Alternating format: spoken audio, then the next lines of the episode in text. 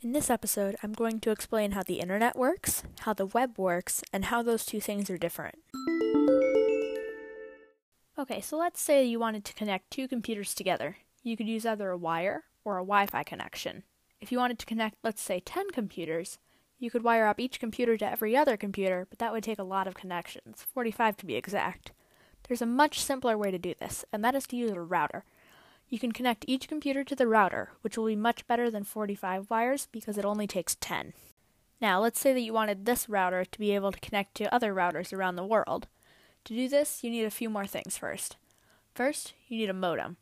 A modem converts the data from the router into data that can be sent through a telephone wire. This telephone wire connects to an Internet Service Provider, or ISP.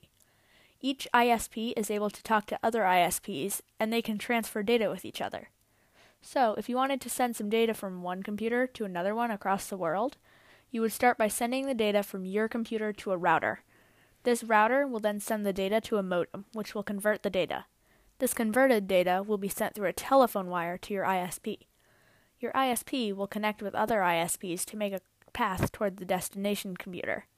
Once it reaches the destination computer's ISP, it will go through a telephone wire to the destination modem, which will convert the data and send it to the router. The router will finally send the data to the destination computer. This is the Internet.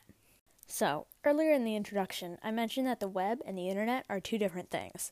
Well, let's talk about that. The internet is what connects computers together. The web is made up of many computers that are running 24 7 connected to the internet. When your computer talks to one of these computers through the internet, you get a web page as a response, which is shown on your web browser. The web is all of these computers, usually special computers called servers, working together to let you browse lots of content. Thanks for listening in on this episode of Why Is That? Hope to see you next time.